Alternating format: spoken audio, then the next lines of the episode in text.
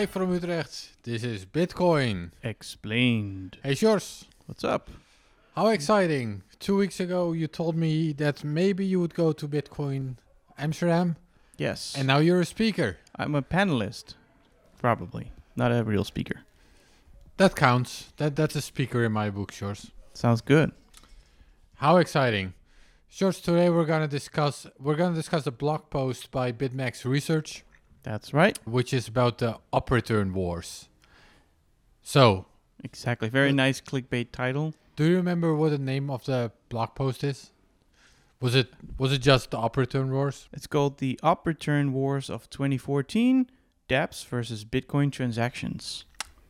And it's a slightly clickbaity title because, well, it was only called Wars by certain other people.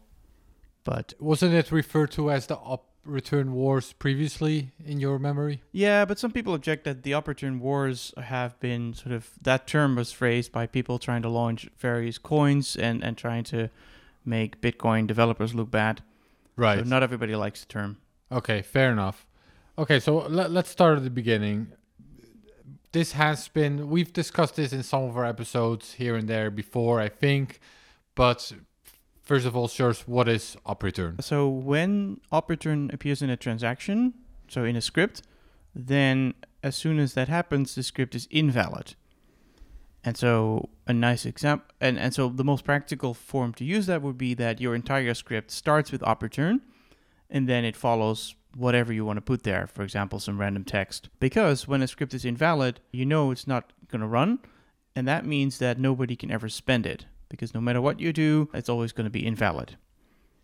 Right, but that to me sounds like the transaction would be invalid. Oh, No, no, no. It's an output of a transaction. So if you're sending to an op return transaction, so if you're sending, if, if your address, quote unquote, so the script on the blockchain is an op return followed by anything, then whoever tries to spend it will find that their transaction is invalid.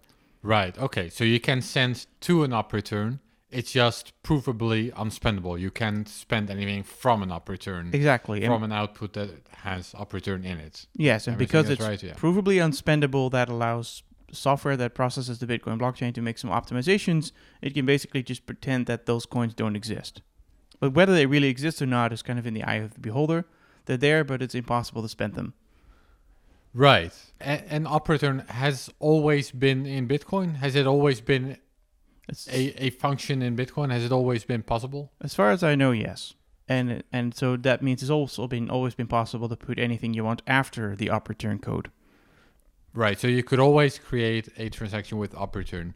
However, and now we'll get to this in a second, I think originally transactions that spent from an upper no wait wait transactions that spent to wait now I'm Yeah, as far as. I know, originally, if if you created a transaction that spent to an op return, right then nodes generally will not relay that transaction. They would simply ignore it. However, if they saw it in a block, they would be fine with it. So that's called standardness. In this case, it's not standard. So standard transactions are transactions of a specific shape and form. Those are automatically relayed, and that's partially to prevent people shooting themselves in the foot by uh, creating a transaction that's just wrong. And there's probably some other reasons that we can get into in another podcast. right yeah so yeah so an up return was always possible but bitcoin nodes generally just wouldn't forward it to other nodes That's right. so it's very hard to get it into an actual block Yeah, you'd have to talk to a miner. Yeah, and then the miner would have to put it into a block because Yeah. I assume that mining software also by default just wouldn't include it in blocks, right? Yeah, so either you would have to know which node is a miner and then, you know, and then maybe that miner is configured that they do consider it standard, but more likely you'd have to, the, the miner would have to manually include it through some process. Right. So at some point, and this is what the blog post is about, the, at some point it was decided that nodes, that Bitcoin nodes, Bitcoin Core nodes specifically, although back then it wasn't even called Bitcoin Core yet, they would actually start forwarding some op return transactions, right? Yeah. So why was that? Yeah, so in roughly the end of 2013 or the beginning of 2014, there was a release of Bitcoin Core that would let you that if there was less than 40 bytes or 40 bytes or less after the op return message, it would be standard. So you would relay those. And then uh, later on, as we'll discuss, it was increased to 80 bytes. And so the reason is it was kind of I think the, one of the analogies that was used, there were many analogies used. I'll, I'll stick to the let's say the friendly ones. Is is this this idea of people were breaking windows all the time because they're trying to get inside of a house, and it was nice to you know just leave the window open, basically. So it was actually a form. It was meant as a form of damage control. Well, before we get to the analogy, or well, now you've given the analogy, but what is it an analogy for? What are we actually talking right. about? What, what is the actual damage? Right. Right. Wh- why were people breaking windows? Yeah. So the, basically, people were trying to put things on the blockchain that are not transactions, that are not moving money, but that are sharing information. And one example of that, which I'll shamelessly plug, you can also find in my book, is to put the Bitcoin white paper inside the blockchain. Right. And the way you would they would do that is to create a transaction that sends money to a multi-sig address, and that multi-sig address would have three keys, but those keys, you know, would not actually be keys because a public key would, you know, be a nice piece of data, but it, they wouldn't be actual keys. And it turns out that if you add up all these fake keys, you can reconstruct a Bitcoin white paper. Now, the problem with that is that for nodes who are looking at the blockchain, those those transactions look like they're real. They look like they're really sending money to somebody, and that somebody apparently is a multisig owner. And this is where the problem comes in. Nodes don't only need to relay those transactions and store them in the blockchain, they also need to keep track of this thing called the UTXO set. So there's a set, usually kept in memory if at all possible, of every coin that currently exists. So when when you create a transaction, you're spending a coin, so those coins no longer exist, and you're creating new coins, and those coins do exist. That's what you need to keep keep track of. Mm-hmm. And so these this white paper and this other stuff that was put in that way has to be kept track of by nodes. Even today, even though nobody will ever spend it, you still have to keep track of it. And so the solution is to use op return. Now you can still put that kind of data on the blockchain if you wanted to, but nodes don't have to keep track of it because they know it is not spendable. Right. So to go one step back or to tackle tackle that step by step. So originally, if you wanted to include data in the blockchain, could be any type of data. You gave the Bitcoin white paper as example.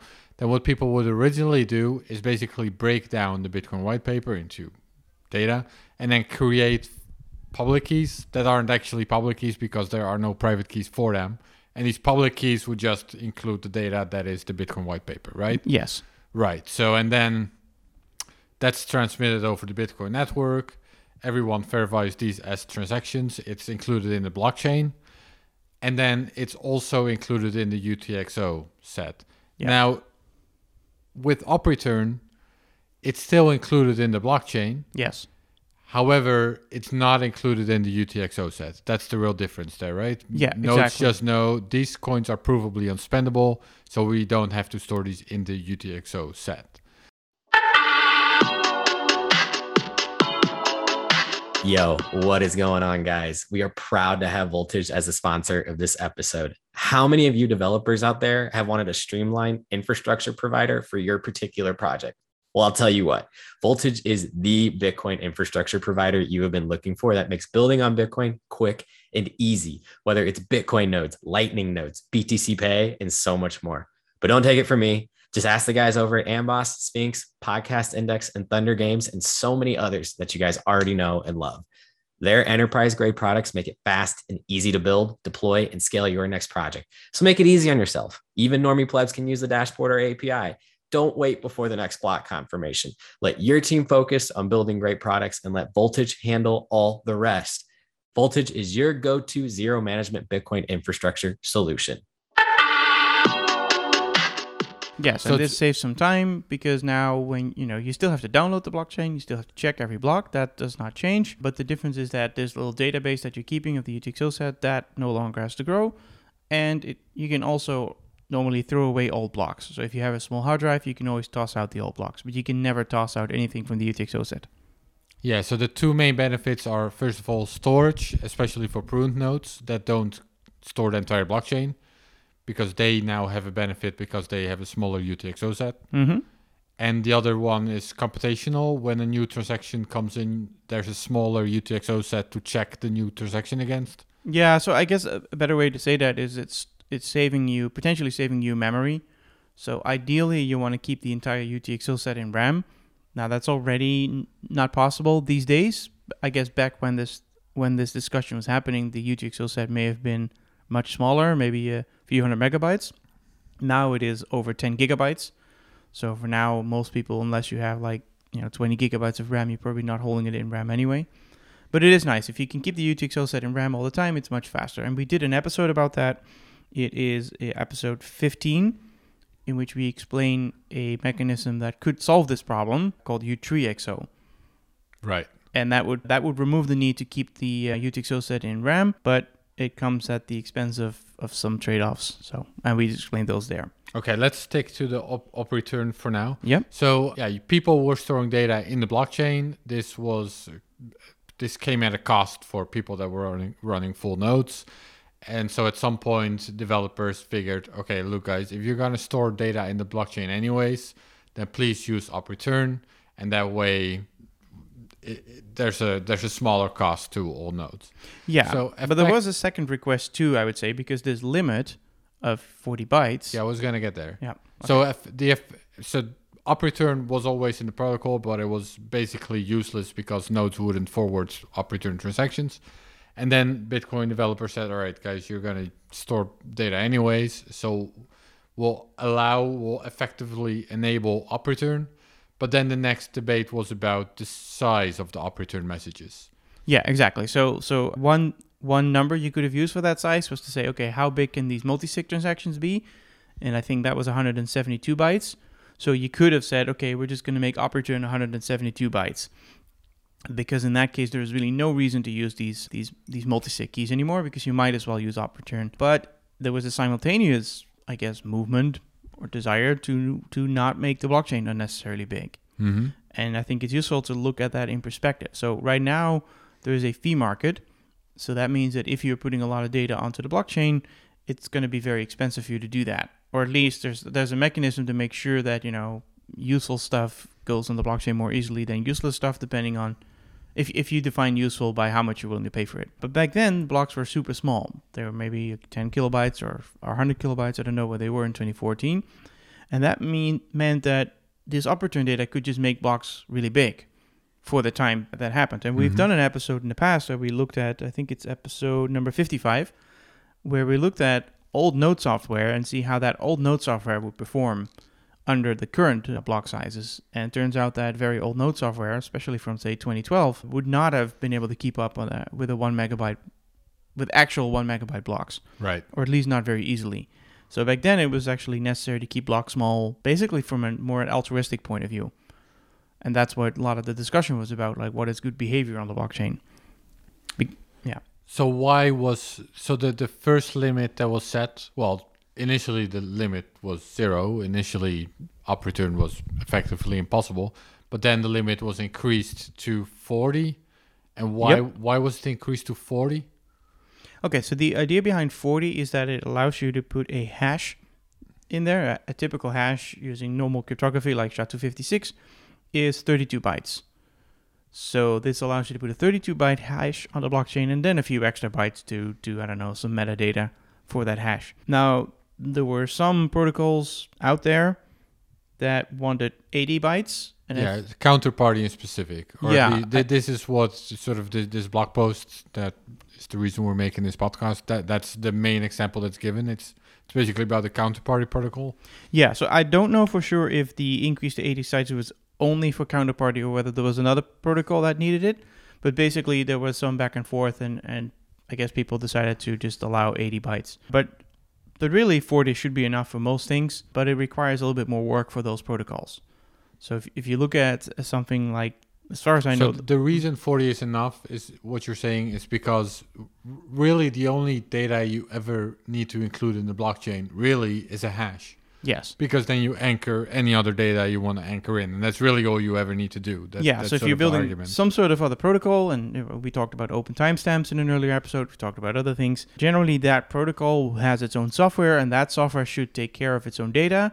It should have its own peer-to-peer network. Essentially, it should send its yeah, it should send its own data around. Maybe that data is a blockchain, maybe that data is something else, but that's more complicated to implement because now you have to build your own peer-to-peer network. And so a lot, lot of these protocols back in the day, and very likely Counterparty as well, prefer to just shove everything onto the Bitcoin blockchain and not have to deal with that complexity. And so that was some of the discussion about. But Counterparty was using the multisig solution in the beginning. So they were putting data on the blockchain anyway. And so, yeah, I guess then it makes more sense to say, okay, let's just increase the op return limit to 80 bytes. So they stopped doing that. Right. So at first it was increased to 40. This was in 2014. And the argument there, as we explained, as you explained, is that you really only need 40 because you can just include a hash. But then people, uh, you you say the counterparty project, it was using more than 40 for whatever they want to do. So essentially, Bitcoin developers conceded and said, all right, well, if you're going to do it anyways, That's, that's, here's 80. Here, have fun with it, with your 80. You, you definitely, I think that's how it went, but there may have been other projects there too that needed 80s for some reason. Now, there is some confusion because if you look at the original proposal, so the original release that had the 40 byte limit, there was also a pre release. So with Bitcoin, or Bitcoin Core anyway, nowadays, what happens is when you make changes, they, they go into a pull request on GitHub. And then once they're approved, they get merged and they end up in this master branch. And this master branch sort of a working copy, which is not released, but anybody can run it. So there was a time when there was a limit of 80 if you were using that master branch of Bitcoin. But generally, that's not considered final software. It could have bugs in it, etc. So before that release came out, it was reduced to 40. Does that make sense? So there was a limit of 80, but only in unreleased software. Then there was a limit of 40 in the release software, and then much later there was another limit of 80. And so some of the fight, war, whatever you want to call it, was seems to be about that, ah, yeah. They, they announced where it was 80 sort of seen as as a revoking of the 80, uh, Right. but that was never really released. Right, got it. it. It was never 80, but it was announced to be 80, and then it was brought back to 40, and that's, think- that's what threw some people off. That So I think what happened is there was yeah there was this this op return thing was introduced in the code and they just picked 80 as the first number. Then there was they I think Jeff Garzik put it on the mailing list saying hey we should probably talk about that, and then people said okay let's make it 40, and that was what went into the release. So um, and then there's you can find newer discussions where people said oh you know we told you about counterparty. And then I think Greg Maxwell would say no you didn't. You told us after basically this release and then we increased it. But, but you know so that's a whole fight about what was the sequence of events there. So and right now the limit is 80. yes Yeah, and that that was a minor maybe mistake in the blog post where it said that currently the limit is 83, but you you say it's just 80, right? so the the amount of data you can put on it is 80 however the size of the output so what the script on the blockchain would look like is 83 and the reason is because you have one byte that says op return then you have another byte that says i'm going to give you a bunch of data now and then another byte that says how much data so that that would be 80 bytes for example. And then the data itself. So that in total that's 83 and there's some some weird edge cases where you could have like one op return and then say i'm gonna and then you could say i'm gonna give you five bytes of data and and now i'm gonna give you another five bytes of data. So there's like ways of grouping your data. There's just very subtle implementation details but as long as you stay below the 83 bytes for the whole script you're fine. Right. Now, one thing you already alluded to is that back then, back when this discussion was happening, I think people were really looking at the Bitcoin blockchain as sort of a shared resource. And they weren't thinking about it as much, it seemed like, like we would today as a market. So today, we, in general, I think we have more of this idea that whoever is willing to pay the highest fees gets into the block. Mm-hmm. And we have a block size limit to protect nodes, essentially, to protect users from having to store too much data. And back then, people weren't really thinking about fee markets yet. The- the- There were no fee markets yet. So it was really just considered a shared resource. Now, from today's perspective, don't you think it would make more sense to just remove any op return limit and just say whoever wants to pay for it will pay?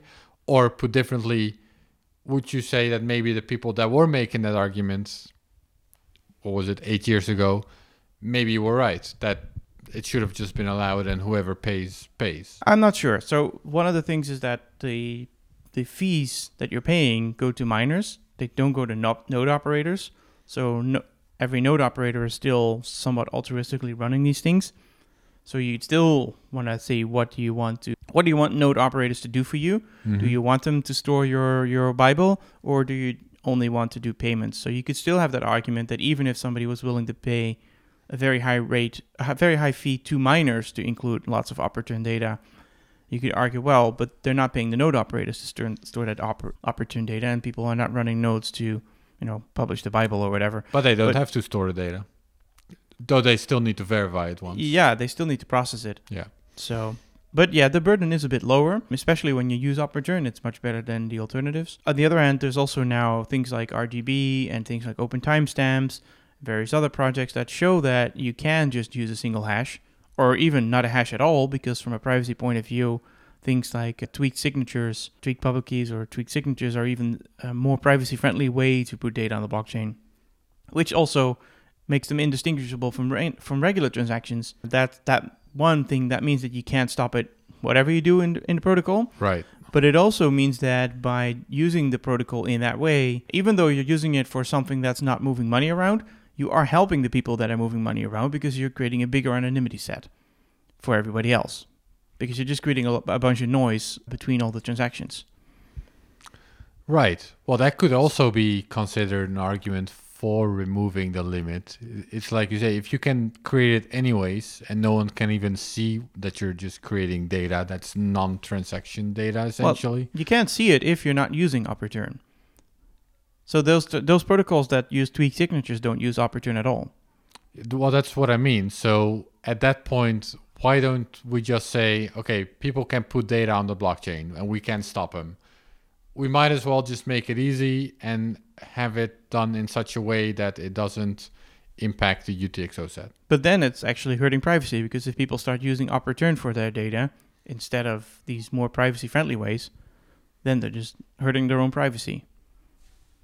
So, I, but as far as I know, there's nobody currently with a serious proposal of why they would need bigger op return messages. I think Bitcoin SV is is experimenting with very, very, very, very large op return messages and like has 99.99999% of their chain with op return data.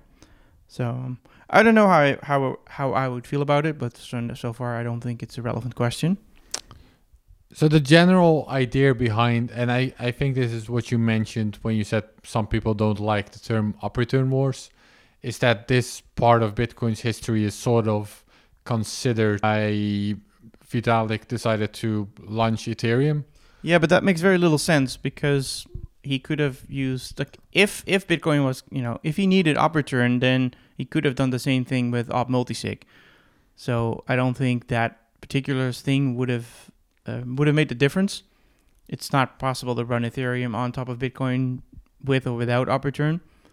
And the other thing anyone can do, of course, is just fork Bitcoin Core and allow for bigger op return messages Yeah. since it's not a consensus rule. So you know maybe But- the but lesson think- but- from but that I think, discussion yeah. was that uh, Bitcoin was clearly not going the way of, of allowing everything and everyone to do complicated things on the blockchain, and and that may have been a you know a realization point for him to say, okay, if Bitcoin is not going that direction, I'll try my own project.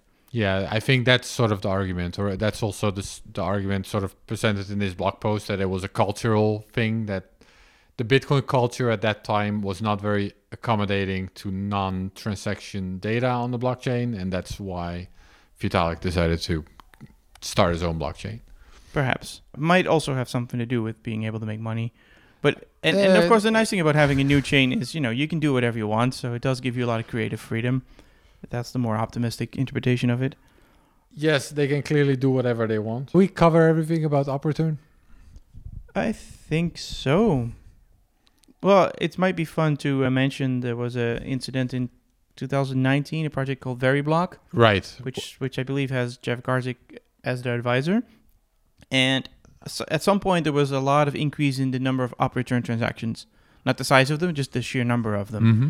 Uh, to the point where they were starting to compete. You know, they had to pay some pretty high fees to compete with regular transactions. And it was interesting to watch, and there was kind of a worry that this would just mean that, you know, op return transactions are the buyer of last resort and every block from now on will be full. That was Uh, that was basically an altcoin that used Bitcoin's proof of work as its security. Yeah, I like believe so. I think and uh, that- roughly what the idea was is that people on that altcoin would create candidate blocks basically, and the hash of those candidate blocks would be on the Bitcoin chain, and then whoever paid the highest fee on the Bitcoin chain would be the winning block on that chain. So you'd have lots and lots of Bitcoin transactions, each with a hash that could represent the future block, and then whichever has the highest fee would win. So it would be a nice way to give money to Bitcoin miners. But uh, last time I checked on CoinMarketCap, it said market data is untracked. So it sounds like that's not going very well. it doesn't sound very good, Sjors. but who knows? Okay, I think that's it, or not. Yep, that's all I got. So Great. thank you for listening to Bitcoin. Explained.